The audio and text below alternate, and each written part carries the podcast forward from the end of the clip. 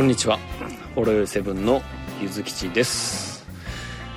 今日も一日やっていきましょうということでですね。まあ2020年になりまして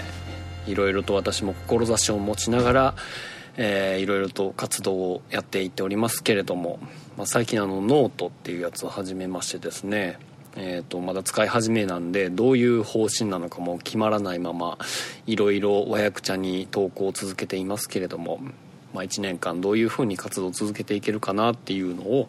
えー、見ていただければなと思います。はい。で年末年始過ごしましてですねまあ言うてもあのおボーナスというものをもらいましてですねえっ、ー、と片や一つあの AirPods Pro を買いましてで実はもう一個買ったんですよ。何かっていうと Apple Watch シリーズ5です。あの買うつもりじゃなかったんですよ。買うつもりじゃ。あの嫁さんがねあのちょっと Apple Watch いいなと言い始めてですね。えー、まああの何に使うかっていうとまあ言ってみたらその ApplePay とかそういうものなんですけれども、まあ、日頃私がアプローチつけてて、まあ、いろんな便利さをちょっとあの喋っていたらやっぱり欲しくなったなというところだったんですよね。でまああの物が物だけに、えー、いきなり買ってあのちょっと肌に合わんわみたいな感じで使われなくなるのもあれかなっていう気持ちもありつつかといってこっちが完全に否定するわけもなく、まあ、折衷案ということであじゃあ あの俺が使ってる Apple Watch シリーズ2を使ってみるかと いうことで。でそれで、えーとまあ、一通りあの俺が経験してる体験してることはそれで実現できるからこれペアリングし直すわと。いや俺俺の？いやいや俺のはまあ、いいよもう俺は。な俺はいいよと。新しく買えばいいじゃないのと。いやいやいやまあそんなんねもうそんな散財してもね。え？うんん？アマゾンでアップルウォッチのなんかセールがやっている。ほう。まあ嫁さんから聞いたわけじゃなくて自分で調べたんですけどねまあどうもなんかあの一定のその、え、モデルのある色限定でまあ、ちょっとあのアップルウォッチが公式よりもお安くなりますよみたいなキャンペーンを見つけましてですね、まあ、確かにあのその対象製品の色合いとかサイズ的にとかって考えるとちょっとなんかあ人気なさげなモデルが多いなっていう感じはあったんですけれども、まあ、たまたまそこにあの、まあ、ブラックのアルミモデルがありましたものでですねあまあまあそこまで言うならということで、まあ、まあ勝手にあの親指が動きましてですねあの気づいた時にはもう届いてたということなんですよね。うん、まああのアップルウォッチシリーズ2を使って、まあ、2年半以上もう3年近く経ってですね、まあ、やっぱ3年も経つガジェットになるとですねやっぱりその IT デバイスですから、えー、性能的な意味でいろいろ不満が出てくる時期やったなっていうところもあり、うん、ナイスタイミングということで、えー、今 Apple Watch シリーズ5を使っているというところでございます。でこの Apple Watch シリーズ5ってどういうもんなんかなっていうのを、まあ、買う前とかにやっぱり情報は収集しててで YouTuber さんとかブロガーさんとかがいろいろレビューとかしてくださってる記事を、まあ、見はするんですけれども軒並みねなんかあの反応薄い感じなんですよ。これはなぜかっていうのは要はあのそういう、まあ、人気 YouTuber 人気ブロガーさんって毎年買ってはるんですよねやっぱり。で去年買ったものと比べてどうかっていうレビューがやっぱり多くて。で、まあ、シリーズ4からの比較としてシリーズ5はどうなのか買いかどうかっていうことをやっぱり主に言ってしまってるもので。で正直シリーズ4からシリーズ5についての違いっていうのはもうほぼほぼマイナーアップデートレベルで特に変わることがないということで断言されていてで、えーと、唯一特徴的な機能だったのがその、まあ、ディスプレイの常時表示に対応したということですね。もともとのアプローチっていうのは手首を下げている段階ではディスプレイが真っ暗に消灯されているっていう状態でしたで手首を上げるっていう動作で、えー、やっと、まあ、フェイスが、まあ、文字盤が見えるようになるっていう機能だったんですけれどもやっぱりその辺の 0. 何秒かのタイムラグっていうのが若干ストレスに感じてたっていうところを解決する常時表示っていうところだったんですけれども、まあ、どうもそれをすると、えー、まあ電池の持ちが若干悪くなるということで悪い評判の方が多い感じはしましたということでですね、まあ、言ってみたら機能レベルアップって目立ったのはそれぐらいっていうことでそんなになんか手放しで喜ばれてるようなレビューがなかったということです。でまあ一般庶民的な話で言うたら、まあ、この辺って、まあ、大体3年ぐらいかな。まあ iPhone のその製品寿命は大体3年っていうことをアップルが公式で言ってますからまあまあ Apple Watch やら、まあ、その辺の機器についても大体それぐらいのスパンで、まあ、寿命というか、まあ、もっさりしてくるかなっていう感覚はあるかなと、まあ、今回シリーズ2のこの感じを見て悟りましたというところですね。で今回のこのポッドキャスト愉快の方では、えー、 Apple Watch シリーズ2ユーザーの視点から Apple Watch シリーズ5はどうかっていうところをレビューしていきたいと思います。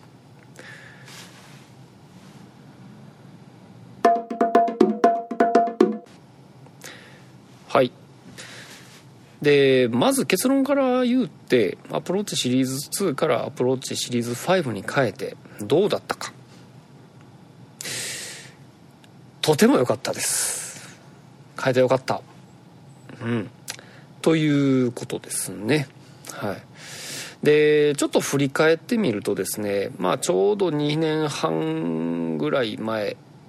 にですねえー、私も同じ愉快でですね、えー、このアプローチ買いたての時に、えーと結構長々とレビューをしました。でそんな中で、えー、まあ、いいことっていうのは、まあ、その時に見せ、えー、その時の配信を聞いてもらえればいいと思います。あでもどうなるなあポッドキャスト上は100話までしか表示されないんでもうこの時期のこれってなくなってるかもしれないんですけれども。まあまあえっ、ー、とそこの重複する部分は省略するとしてその時に私が言ってた不満点、えー、はいいことずくめなんですけれども強いて言う不満点っていうのはやっぱりあったということをちょっとまとめてみたんですけれどもまずあのランニングをする時ジョギングをする時、えー、アプローチの挙動での不満点っていうのがまあ一つはポッドキャストがアプローチ単々に入れられないゆえにスマホは、えー、結局ポケットに入れて走らないといけないっていうことですね。でこれは、えーと、WatchOS 自体がもうアップデートしてですねもうこれは解決しています。ポッドキャストは AppleWatch 単体でも再生できるようになりました。で、えー、ランニングデータの iPhone 側への同期が遅い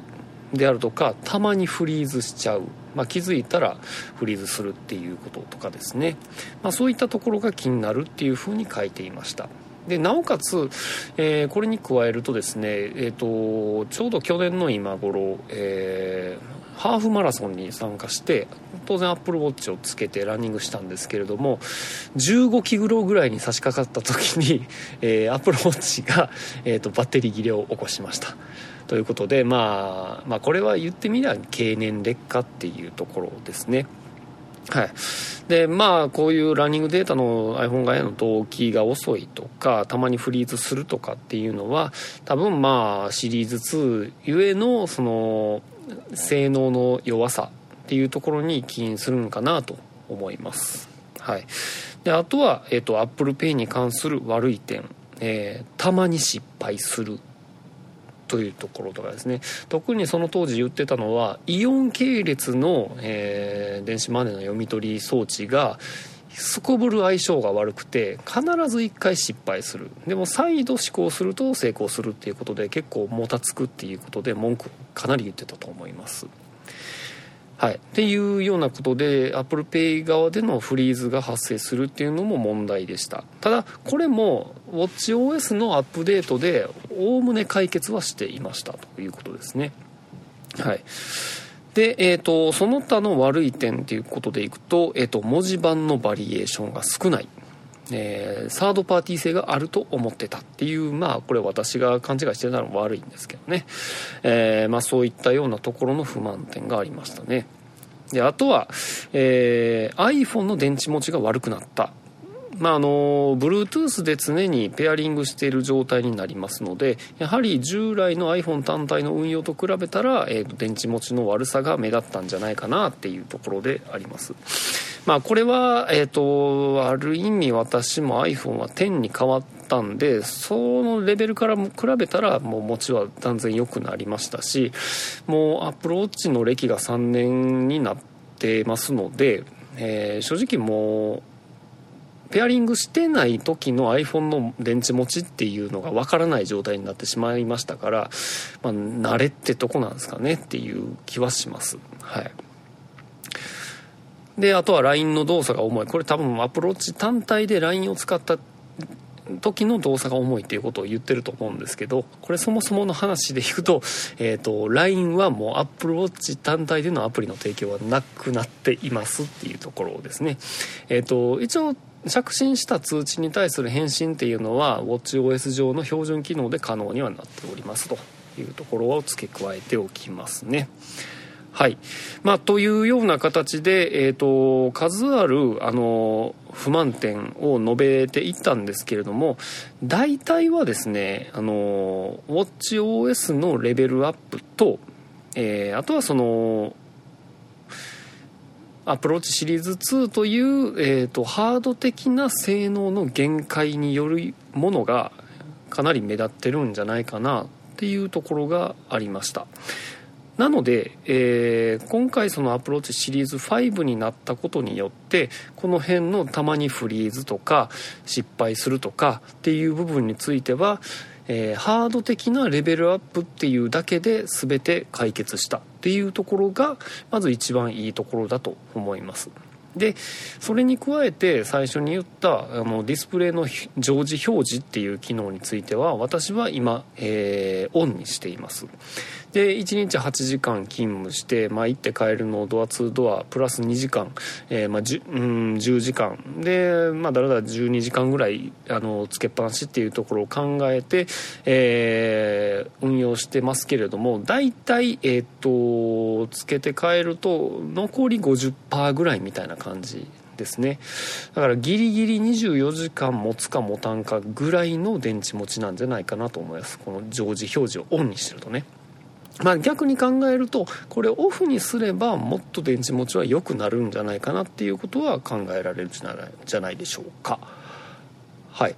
まああの普通の生活でいくと大体寝る時にはあの外しますのでまあ、あの人によっては寝る時の状況をトラッキングする意味でつけっぱなしっていうケースもあるとは思いますけれども、まあ、それ以外の人は寝る時に、えー、外すと思いますので、まあ、その充電のタイミングを考慮すれば個人的にはまだ常時表示でいいんじゃないかなっていうのは、えー、思っています。はい。まあ、それ以外の、まあ、でそれであれですねやっぱりその常時表示の恩恵ってやっぱりでかいなって思います。えー、常時表示とは言いつつも、あの手首下げてる段階で全ての情報が表示されているわけではなくて、まあ、輝度を最低に下げたりとか、まあ、不要な表示はあの非表示にしておいたりとかっていうような自動的な設定変更がなされているのでその辺は安心ですね、まあ、できるだけ省電力で常時表示を実現しているっていうところだと思います。まあ、で手首上げるや否やのタイミングでも時刻が見えてるっていうのはまあまあ普通の腕時計ってそういうことなんですけど、まあ、普通の腕時計の利点がアップルウォッチで手に入ったなっていうところでまああのデジタル、まあ、スマートウォッチならではの欠点っていうのをやっと補えたかなっていう気はしています。はい、あのシリーズ2の終盤になってくると この手首上げて表示っていうのもかなり遅かったですからね正直。12秒かかってましたからね。はい。っていうところ。でえー、これはウォッチ、えーと、シリーズ3からの機能なんですけれども、えーと、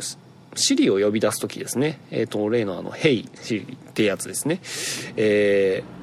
まあ、これは Apple Watch でも利用可能なんですけれども Apple Watch シリーズ3からは、えー、設定変更により手首を上げた動作だけでもうその呼び出すコールをすることなくもういきなり指示出してもあの認識しますよっていう機能がつきました。だから手首上げて何々の曲再生してっていうだけで、えー、ウォッチは反応してくれるようになっています。これは素敵ですね。だからやっぱりそういうウェイクワードコールをするってなると周りの人がそれを聞いた時にするとうわどうやってどうやっちゃってみたいな感じするじゃないですか。ねあのまあそこまで人のことは気にしてないと思いますけど自分的にはなんかどうやっちゃって？みたいな 感じを受けるんですけどで個人的には普通に便利やからシリ使いたいのにそんな風に思われてるかもなっていうなこのこの感じはちょっと嫌やったんでそのウェイクワードを言わなくて済むようになったっていうのはいいと思います。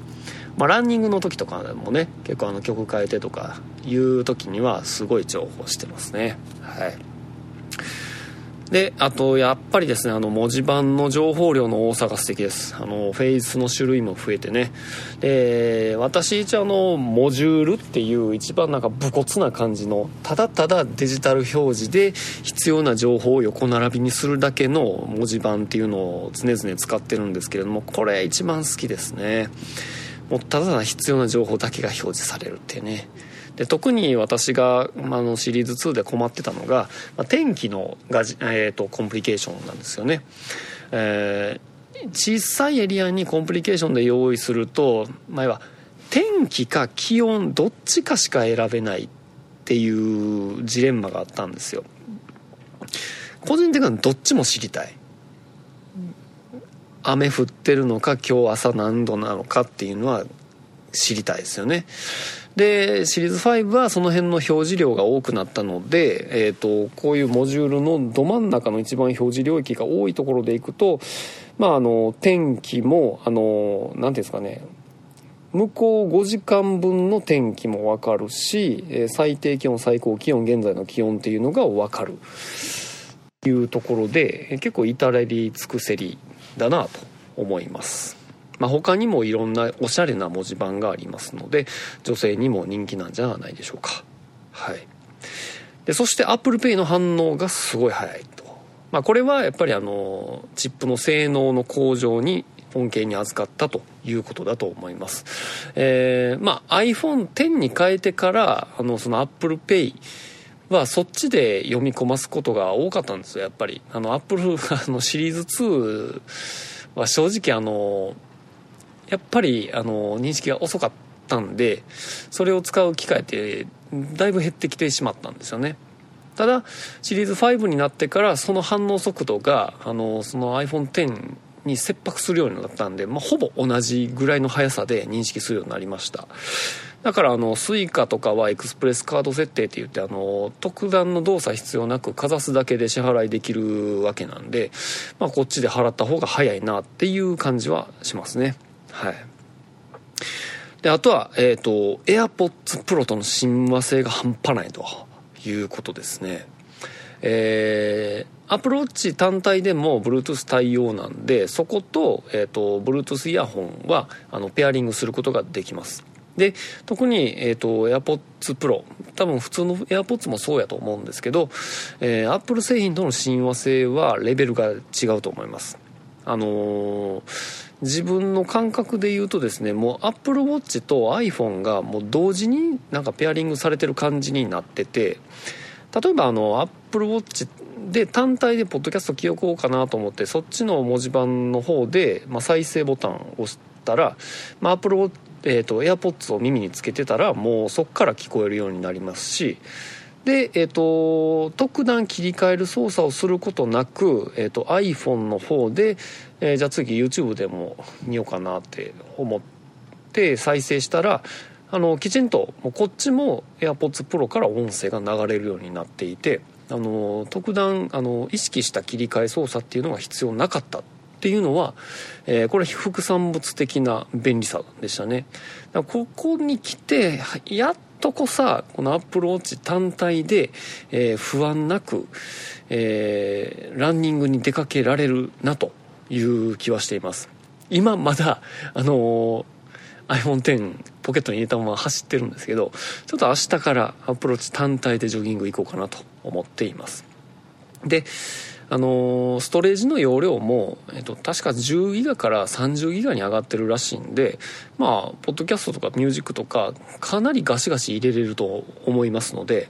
その辺の、えっと、安定感もいいんじゃないかなと思います。はい。で次がですねあのまあこれも WatchOS としての機能なんですけどえっ、ー、と WebKit がえーと、アプローチ上に搭載されました、まあ、これどういうことかというとまあどうなんでしょう。あのメッセージやら LINE とかで、まあ、何かしらのこのサイトのこの情報見てよみたいな感じの、まあ、URL が載せられてたとします。えー、シリーズ2だと、あのー、そのリンクはそのアプローチ上では開けませんみたいなあのメッセージだけで終わってたと思うんですけれども、えー、シリーズ5、まあ、4やもうやと思うんですけど、えーと、ウェブキットが搭載されてますのでこれ多分全機種で一応いけるんかな。でもシリーズ2はもう重すぎてあかんのやと思うんですけど要はえーと、シリーズ5からはそのメッセージのリンクをタップするともう直接あのサファリ的な画面が開いて、えー、ちっちゃい画面ですけどそのまんまあのサイトを開くことができるようになっています。だから何ですかねあの飲み会とかであのその人が出してくれたメールの本文の中にある URL をそのまま Apple Watch 上で開いてあどこやったっけとか電話番号何やったっけとかっていうのを Apple Watch 上だけで確認を完結できるっていうのは、えー、すごい便利やなと思います。うん、あのえーと補足としてはサファリ自体がアプリになって搭載されているわけではないので、えー、 Apple Watch だけでなんか Google 検索していろいろやったろうっていうような利便性はまだないっていうところだけはご注意ください。まあわざわざそんなアプローチであのネットサーフィンするっていうのはそんな物好きはあんまりいないと思いますのでえっていうところですね。はい。まあまあといったような形でえっ、ー、と結論から言うとですねやっぱりこのハード的な性能アップっていうところだけでも買ってよかったなっていうのは非常に強く感じました。でまあ別途サードパーティー製アプリでちょっとおすすめなの1個言うとあのチープだったかな？チープっていうえーと、CHIRP これチープって読むんちゃうかな。要はツイッターのクライアントアプリなんですけれどもこれアップローチ専用の、えーと、クライアントアプリです。えー、これダウンロードするとアプローチ上にチープが、えー、アイコンが出てきてそれを開くと、まあ、要はツイッターができるってことです。あの公式のツイッターのアプリって機能制限甚だしくてまともにその Apple Watch 単体であのタイムラインに覗けなかったんですけどこの Chirp だと、えー、通常のタイムラインをはじめとして、まあ、作ったリストとかなんならそのリプライとかツイートとかも Apple Watch だけでやることができます。あのー、退屈な会議とかね。もうこれこれ以上言ったらしばかれますね。まあまあそういうことですよ。ということでねあのやっぱりまあこのチープ多分ねシリーズ2でも使えると思うんです。ただもう重すぎて使い物にならんと思いますわ。というぐらいあのやっぱりそれにあの追随するような、まあ、やっぱりその性能に耐えうる性能が Apple Watch シリーズ5にはあるということですね。やっぱりどのアプリ開けてもサックサクに開きますからね。あのストレスなくなりました。これ非常にいいものだと思います。だからあの昔と違ってアップル製品って製品って言っちゃった。アップル製品ってまあ昔はあのアップルストアであるとかあのオンラインのアップルショップストアでしか入手できなかったものが最近だいぶ門戸が開かれてきて、まあ、ビッグカメラとかそういったところでも結構割引セールとかたまにやってたりします。今回もアマゾンがそういうセールをやってた。で年末のその、まあ、年始の初売りセールアマゾンのとこでとかでも一部製品は対象になってましたし時期を見れば安くなってる可能性は非常に高いと思いますので、まあまあ逆に言うと定価で買うのはバカらしいと思ってしまいがちかもしれないんですけれども、まあまあ、やっぱいいもんですね。お手頃価格で買える時代になったなっていうところでございます。まあここで言うたのはそのシリーズ5としての性能の良さをすごい、あの、レビューしちゃったんですけれども、一応その、スマートウォッチに関して会議心を持っている方っていうのは多分正直シリーズ5で4万円からぐらいの話になってきてしまうんで買いづらいと思うんですよね、まあ、何回も言ってますけど今シリーズ3は、えー、税抜き1万9800円という定価で売ってますわけ売ってますので、ま、これすらもどっかのタイミングで割引セールやってる時がありますのでだからどうでしょうね。2万円税込み価格で2万円切ったらもう即買いしてもいいんちゃうかなとか思うんですよね。まあそういったような感じで、まあ、ひたすらアップルウォッチを押し続けるこのホロヨイ7、え、今回も年始ではまた、えー、アプルウォッチシリーズ5のレビューをしてしまいました、えー、皆さんも何かアプルウォッチでこういうアプリいいですよっていうのがあればお便りか何かでお伝えいただければ幸いでございます。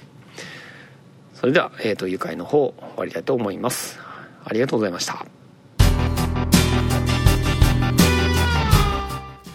ほろよいセブンでは皆様からのお便りをお待ちしております。ツイッターからは「ハッシュタグほろよいセブン」シャープ HOROYOI7 メールではラジオドットほろよい7アットマーク gmail.com radio ピリオド horoyoi7 アットマーク gmail.com ブログ本文にあるメールフォームのリンクからもメールが届きます。読まれた分だけテンション上がります。